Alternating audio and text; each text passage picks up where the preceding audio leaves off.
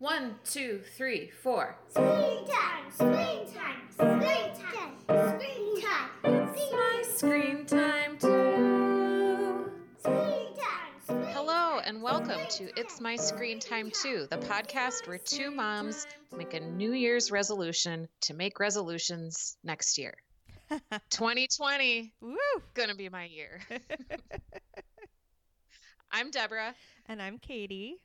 And I have 3 kids. I have a 9-year-old and 2 6-year-olds. And I have 2 kids as well. I have a 3-year-old and a 4-month-old who is currently, please, please, please, going down for a nap. Our kids are pretty darn adorable, aren't they, Deborah? They are most of the time. Yeah. So we like to start off every episode by sharing a little story about how awesome or occasionally awful our kids are, just to get that out of our systems before we get down to business. So Deborah, what have your kids done this week? So this gets filed under cute things that kids say that are a little bit mixed up.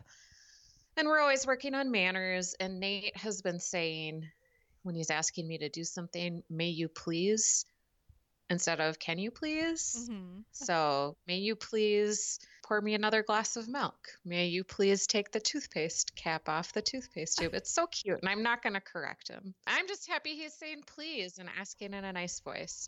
So you know how when your kids first start talking, there's a period of time where like you feel like your only verbal interaction with them is them asking you to do something, them asking you to get something, or like asking you what or why.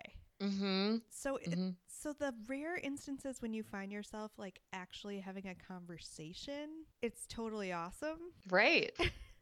So I picked Jay up from school the other day and I asked him, like I always do, what he did at school. And he said to me what he always says, which is, I'm saving it for your birthday. I don't know why he always says that. So I turned on the Pirates of the Caribbean radio, assuming it was going to be a ride home like it always is. And all of a sudden he says, Mommy, can you turn that down? Let's have a talk. How was your day? What did you do? Aww. And I was like, whoa, it's like I'm talking to a real person. That's nice. He sees you as a person. With a life outside of getting him goldfish crackers. Exactly. It was nice to know, at least for that brief period of time. Now, you know, we're back to business as usual, but... So we read a new article for our Screen Time in the News segment, and I actually have to look up the title because I didn't write it down. So it's a CBS News article called Groundbreaking Study Examines Effects of Screen Time on Kids, which sounds like it's right up our alley. Deborah, do you want to take a crack at summarizing it, or do you want me to? Sure. I actually watched the video. It was a segment on 60 Minutes. So we'll link to it. You can read about it or watch Silver Fox Anderson Cooper interview a bunch of researchers about it. It's a big National Institute of Health study that is tracking 9 to 10-year-olds. I think they're going to track them for 10 years. And compare the brains of kids who get a lot of screen time with the brains of kids who don't get a lot of screen time, basically, and see if it's addictive. Yes, it is. Yeah. Right? I can tell you that. And how a lot of screen time might actually be changing kids' brains. The 60-minute segment that I watched also talked to some researchers who are studying like babies or toddlers, mm-hmm. and how screen time affects them. Pediatricians don't recommend it because, in part because it's addictive. They won't give back an iPad to the researcher when they'll gladly like hand over a toy in like when the toy is the control object, I guess, in the experiment. The concepts that a baby might be doing on an iPad don't translate to real life. Mm-hmm. So it's not really that educational. And then they also talked a little bit about researchers who are studying the effects of screen time on teenagers. And that one made me the most sad. Because they were talking about like, looking at Instagram and apps like that gives you like a hit of dopamine, so you feel really good, so you keep going back for more. And yet when surveyed, teenagers now are like the most lonely and depressed teenagers that the United States has ever had. Yeah. And it might be because the apps on their phones, but it also might just be like the amount of time they're spending on their phones. I don't know. This brought me down, that segment on the teenagers. Yeah. I mean, everything we hear about research about screen time is kind of a downer. So I'm looking forward to having like a long-term study that'll give actual answers. I mean, by the time it's done, it'll be useless to us. Maybe not for Kenny. Maybe that's true. Maybe there's hope for Kenny. That's true. But Kenny's the only one. Tony will be like, Tony's the age of those kids, so he'll be in college when that longitudinal study is published. Right. Maybe he might not go to college. That's fine too. Well, maybe he's had too much screen time, so he won't get in. That's not true. Deborah is very responsible about screen time with her kids. I just wonder how they got parents to sign their kids up for this, because are they like forcing one group of kids to consume? At one point, they mentioned 7+ hours of screen time per day for 10 years. Yeah, for kids who are 9 to 10 years old now. I don't know. They glossed over it because it was just a 12-minute segment on 60 Minutes, which is more in-depth than a lot of news programs go. But yeah, we didn't read the actual study notes. Right. The article that I read was just like a script of the 60-minute segment. So mm-hmm. I don't know. I just can't imagine volunteering my kid to consume 7 hours of screen time per day. I mean, I would get a lot done. You would, but their brain matter could change. So in summary, screen time and kids, still terrifying. Right. Even though we don't have the results of that study. So I don't know. Keep setting limits, parents. Yeah. Did you ever read that book that I may have mentioned it on the podcast before? It came out a long time ago. I want to say maybe more than 10 years ago now. So I wonder how the author feels about the content. I think it's Stephen Johnson, and it's called Everything Bad is Good for You. And it's like a case for how video games and television restructure our brains, but for the better, to allow us to like think of problems in a different way. I read it way, way, way back then and remember thinking it was really interesting. Of course, I didn't have kids then. iPhones weren't a thing yet. So it might be interesting to revisit or to see if he has like published any sort of update to it. Yeah, link to it. That sounds interesting. I wonder if he's followed up. Yeah, definitely. So speaking of following up, do we have follow up from our last episode at all? Well, I know the holidays are over, but I just want to say that we watched The Grinch, the new movie, in the theater, and it was so good. Oh, yeah. Put it on your watch list for next year. It's a instant updated classic, I think. Oh, awesome. Hopefully Jay will have a change of heart by next year and decide he actually wants to watch Christmas movies. He's been such a pill about it this year. He's just not interested. Oh. I do also have one other important piece of follow-up about how old Jake Gyllenhaal was when he made The Day After Tomorrow. I looked it up. Deborah said he was really old to be playing a teenager, and he was 24, which I feel like, yes, is old to be playing a teenager, but not by today's standards. That's true. I think that's a pretty average age for, because remember Gossip Girl? Uh-huh. Those actors were all in their 20s. Yeah. All right. You'll allow it. That's fine. Yeah. Thanks for fact checking me, though. That's really good. Good to know. Should we move on to today's topic? Yes, let's do it. Okay. Today we watched and are about to discuss Peg plus Cat. I finally get why there's a plus sign instead of an and sign in the title. So Peg plus Cat is about a little girl named Peg and her cat, who's Blue. And each episode kind of confronts a problem, which they usually solve with a math concept I thought you were just going to leave it at a math, and I was love that as a jumping off point for our discussion. Okay, go on. It's pretty educational, geared towards the preschool set.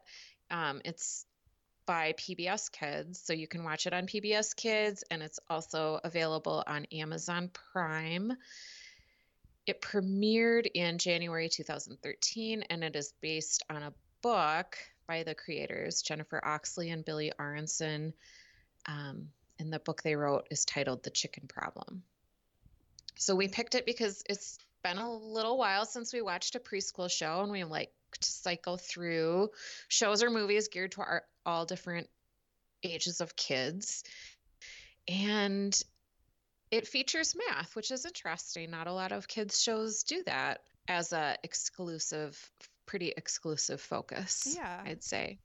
So we watched season 1, episode 1, The Chicken Problem and the Space Creature Problem. Then from season 2, we watched episode 9, The Perfect 10 Problem, The Long Line Problem, and season 5, episode 7, The Camp Problem and the Two Homes Problem. So Katie, would you like to start us off with a quick summary of season 1, episode 1? I would love to. So The Chicken Problem starts with Peg, Cat, and Pig on a farm. They're having a picnic, and they each have a piece of pie, but they have one piece of pie going spare. So they talk a little bit about everyone's piece of pie is just the right size. So Peg is the biggest, so she gets the biggest piece.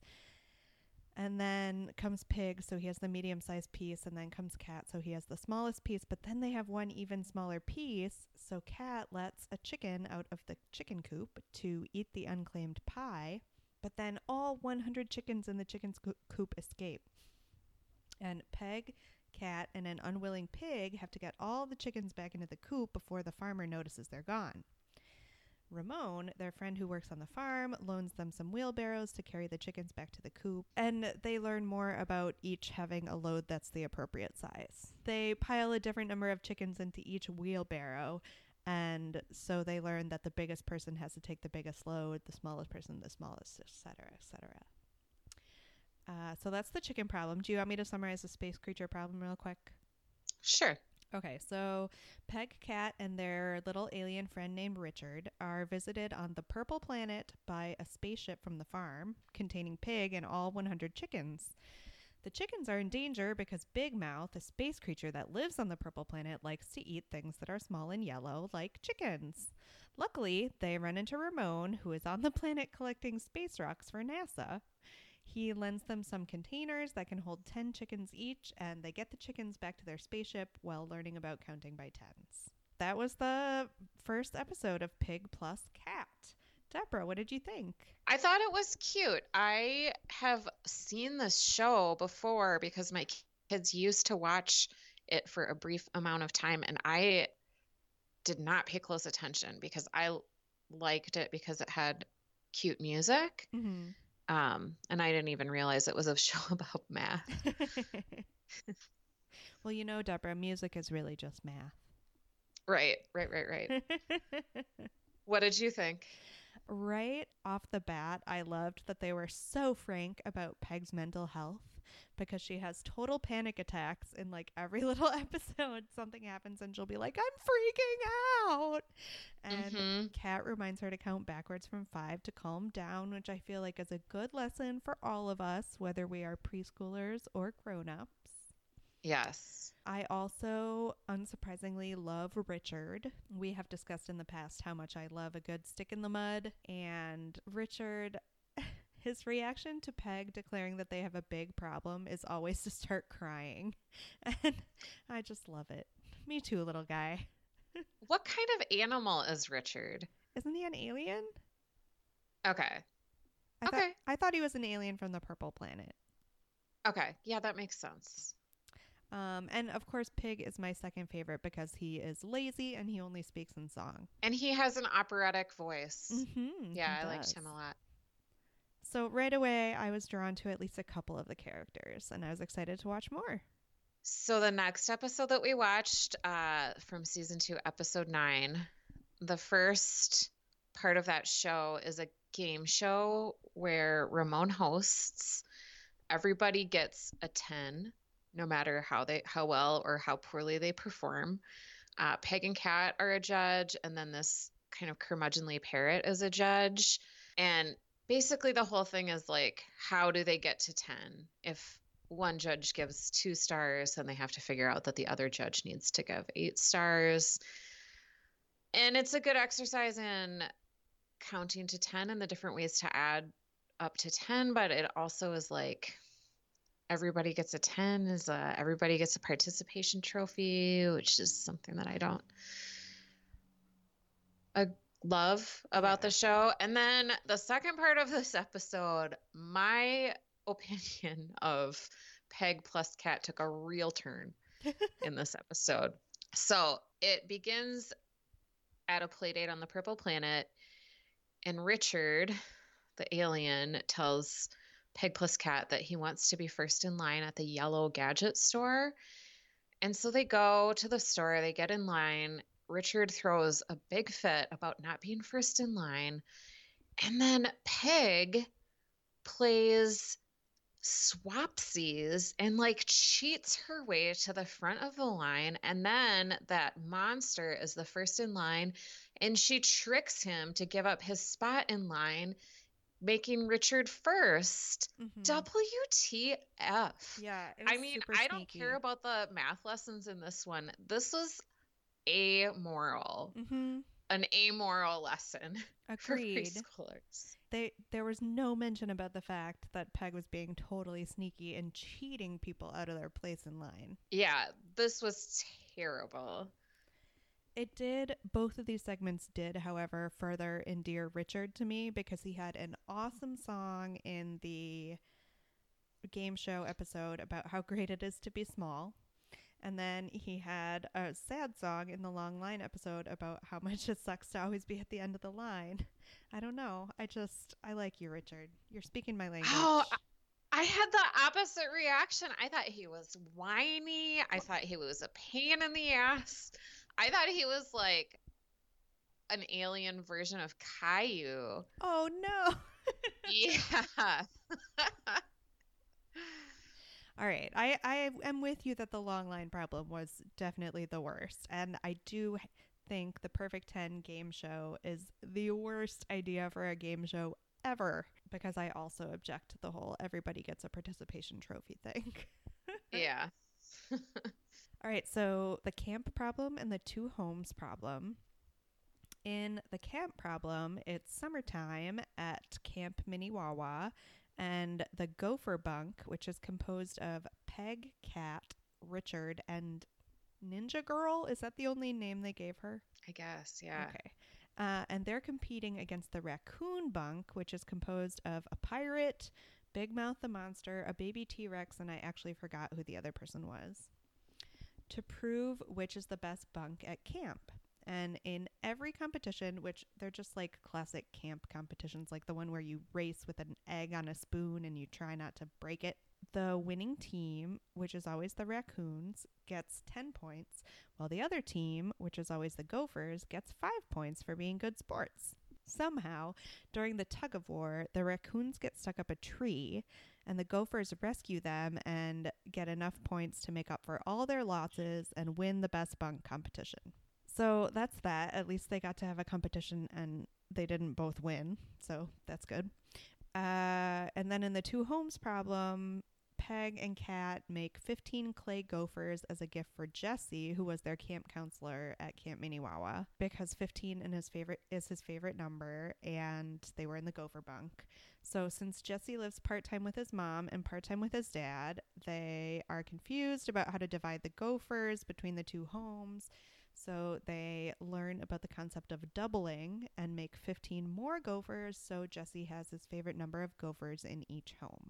So what did you think of this last one? Did it redeem Peg plus Cat for you at all? I was curious, like, why did they have to double the number of gophers? Why couldn't they have them? I know it was an odd number, but why does he need more? What's he going to do with those gophers? they're going to take up a lot of space. His rooms aren't that big. Yeah, that's true. But they did establish that 15 was his favorite number. So yeah. I guess. Yeah. They didn't feel like 7.5 would cut it. Yeah, this did not really redeem Peg plus Cat for me. Richard was really annoying to me in the Camp Problem. The only thing I liked about this episode was the fascination of the little kids with the teenagers. Mm-hmm. Just because Libby is kind of like that. Like, she is fascinated by teenagers. She'll ask, like, are those kids teenagers? If she thinks that she spots teenagers. Aww. They just have, like, so much more freedom, but they're still have a safety net of living at home. I think she's just really intrigued. Yeah. And they have a babysitter who's a teenager and they love her to death. So they're just curious about that world that's coming up for them. I thought of you in the summer camp episode because you were a summer camp counselor when you were young, weren't you? I was, yeah. Did you find Camp Miniwawa to be an accurate representation of what camp is like? I liked that song that they sang. It was the same tune that all camp songs are set, all like camp, right. TV camp theme songs are set to, like, Remember Salute Your Shorts. Mm-hmm. Ugh, I loved that show. So did I. This didn't really bring me back to the YMCA camp that I worked at. It was less competitive than this camp. Camp Miniwawa. That's probably good. Camp Miniwawa was pretty cutthroat. Yeah. Yeah, they were having a competition to see who was less competitive. Come on. It kind of seems like a family get-together on my part.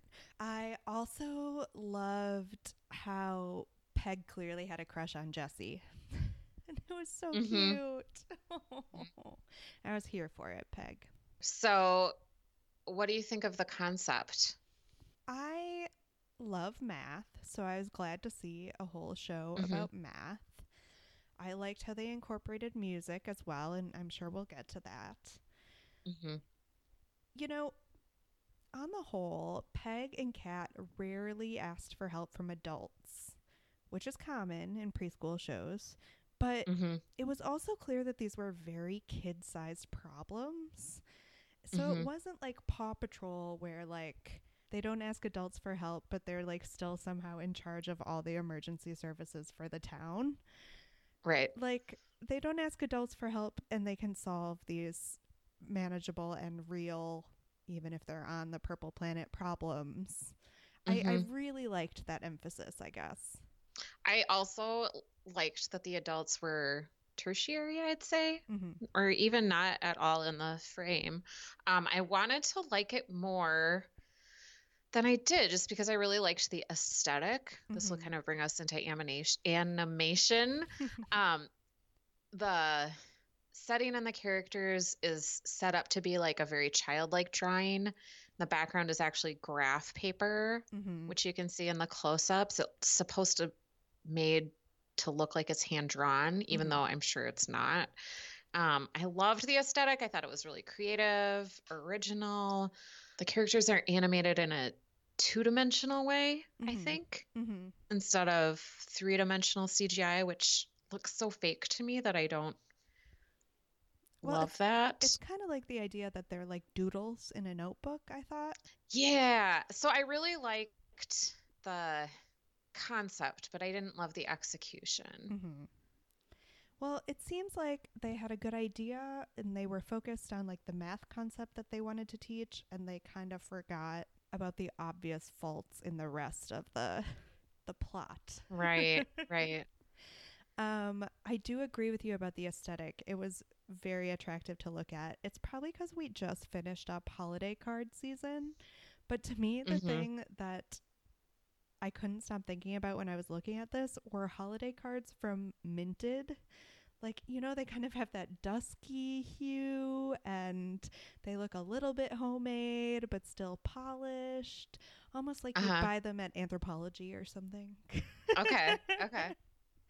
But I thought it was really beautiful, and it did drag a bit. And maybe I thought that was maybe just because it had been a while since we watched a show that so explicitly was about teaching something. Mm-hmm. And I think so. I think we just haven't watched a real preschool show in a while. And they are slower paced for good reason. How about, this is kind of blending again together, the voice cast and the music, mm-hmm. because there's so much music. I didn't recognize any of the voice actors, but I thought that they were all good musicians, like especially that pig. What a beautiful, beautiful tenor. Well, I'm glad you mentioned that because I did look up the pig because I was curious. And it turns out that the pig is voiced by Tommy Wazell, who is an actual opera singer. It had to be. Is mm-hmm. he a tenor or a bass? Tenor.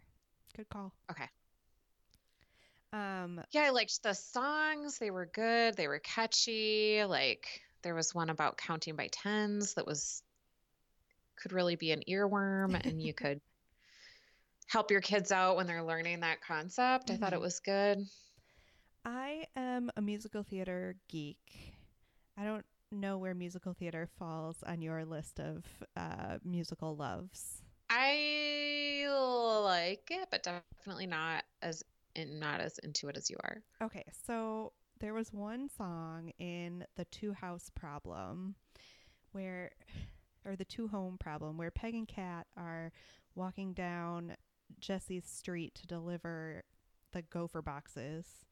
And mm-hmm. she sings a song about being on the street where Jesse lives. And it was obviously a send up of On the Street Where You Live from My Fair Lady.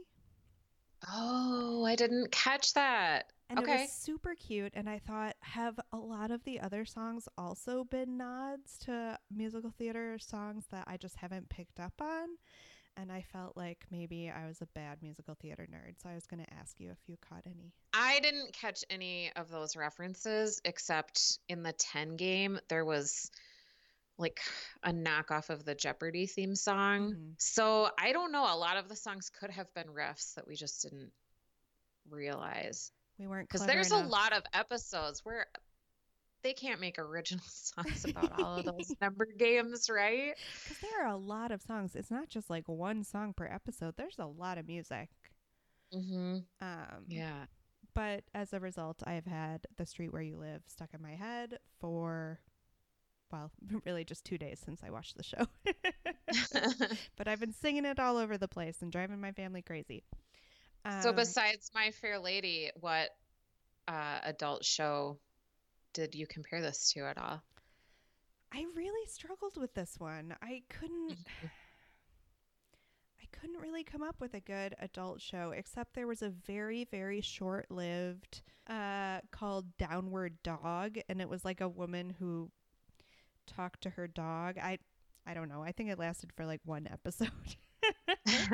I really couldn't think of a good adult movie or TV show that this compared to. Help me out. How about you? I mean, the only thing I could compare it to really was like a medical procedural or like a NCIS type procedural where it's the same characters, mm-hmm. but they've got a new problem every episode, but they work together in the same way every episode to solve that problem. Mm-hmm. So it's like a very predictable procedural generally. I didn't compare it to anything very specifically though. Kind of like it would be like the musical episode of Grey's Anatomy. Yeah. Is that still a thing? Are like all the shows still doing random musical episodes?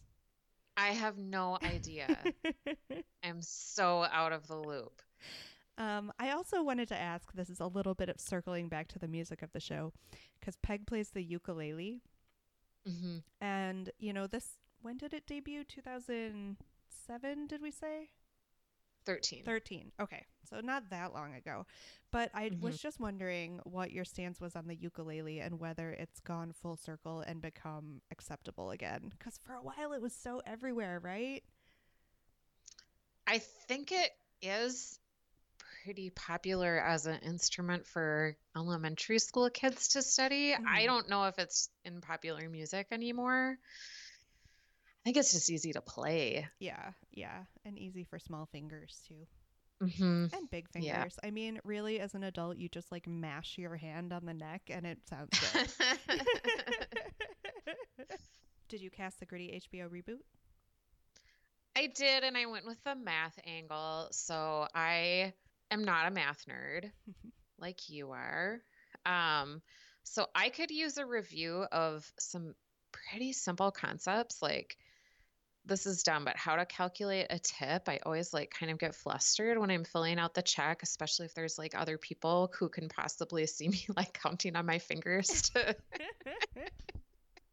to make sure I have everything right. Or like, it's been a long time since I've made a legit Excel spreadsheet and I can't remember the formula to add up all the figures in a column.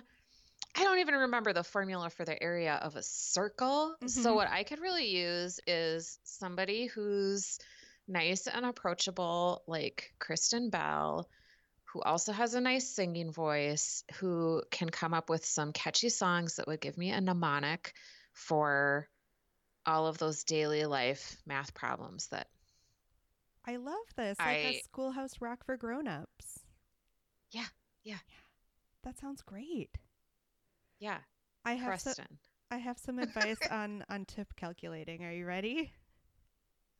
Yeah. You just move the decimal place over one to get to 10%. And then you can easily be like, well, half of 10% is this. And then you just double it to get 20. I double it because it's just easier to get to 20. My brother has told me that thing, but then I'm always worried I'm moving the decimals in the wrong spot. If you're suddenly tipping $1,000, then yes, you've done it wrong. I would hope you could tell then that things might be getting out of hand. Although your waitstaff will love you. How about you? Did you cast a gritty HBO reboot? I did, though it's not as good as yours. I focused on the Peg plus Cat angle, and I decided I just want a show that once and for all removes the stigma against women living alone with a cat, as if it's like this terrible thing. So I want it to be like a show about a young woman making her way professionally in like a really male-dominated field. Like I want her to be a doctor or a lawyer or something. She's confronting the patriarchy and striking blows every day, and she is succeeding like a boss, and she just happens to have a pet cat who is awesome. So I want this lead character to be played by Allie Cravalho. I don't know if that's how you pronounce her name, from Moana. Ooh, yeah. I think she's getting old enough to get there to like the young adult stage, and if she's not quite old enough, it can be set like during her education. That's fine too. And I want Jacob Batalon, I don't know how he pronounces it, but the boy who played Ned in the new Spider-Man movies. Okay. I want him to be the Richard equivalent. The kind of sad sacky guy. Good. Yeah, I like that. That's good. What kind of cat? Oh, I'm sitting here next to my two cats, and I feel like it would be cruel to choose one over the other. I mean, it's TV, so like a solid color will probably look better on screen. Yeah, right. Probably. Isn't that what they say? So maybe we'll just remove all stigma and have it be a black cat. I like it. So, was it better when we were kids? The only math show I could really even come up with was 321 Contact. I know. Or else just like the number scenes from Sesame Street. There was nothing super math focused. And 321 Contact was a little more sciencey, right? You're right. So scratch that and replace it with that Donald Duck cartoon about math that the math teachers always played on substitute days in high school. Like, I don't know if you remember that one, but like Donald learns that he learns about Pythagoras and like a string and how you cut the string in half and the note gets higher, or like how the angles on a pool table work. Do you remember that? Okay. Am I just, I'm just talking. Okay. I actually liked it. It was like one of the few times that sort of the practical applications, and not even that, but like why someone would be sitting around and be like, oh yes, I think I'll invent calculus. Like there was a reason for that. Like they wanted to know what the area was under a curve, and that approach just makes so much sense. Why didn't they start with that when they were teaching us math? Right. All right, done with math related rant. Would you ever watch this show alone voluntarily? No. Would you? No. No, I would happily take some stills from the show and recreate them as greeting cards. But I would not watch this show alone voluntarily. No. Do you think it's good for our kids? It's tough because the math stuff is good, and I would love to reinforce math concepts. But you're right about the questionable behavioral lessons that are being taught. Yeah, I can't get behind it. I don't think kids should watch this. Oh, that makes me so sad. I know. Maybe my expectations for it were too high. I don't know. I mean, again, we've definitely watched worse. Maybe we should be on the lookout for another preschool math show that can counteract this one. We'll put it on our radar. Yeah. Ratings. Yeah. I would give it a 3. That's perfect, because I was going to say 2, and that equals 5. Yes, you're right. Everybody gets a 5. Oh, everybody goes home happy. Well, thanks for listening to this episode of It's My Screen Time Too. Please take a minute to rate and review us on Apple Podcasts or Google Play or wherever you get your podcasts. Or, you can just write a catchy little ditty for the ukulele and sing it to the heavens and tell us how good we are that way. You can find us on Facebook to continue the conversation at facebook.com/myscreentimetoo. That's also where you'll find out what we're covering in our next episode if you want to watch along with us. You can tweet us with any show or movie suggestions, article recommendations, or any general comments at myscreentimetoo, or you can email us at myscreentimetoo@gmail.com. Our theme music was composed and performed by Deborah and her adorable children, and our podcast is produced by me, Katie. Tune in next time for more real talk about the movies and TV beloved by kids and tolerated by parents. Bye! Screen time. Screen time. Screen time. Screen time. Screen time.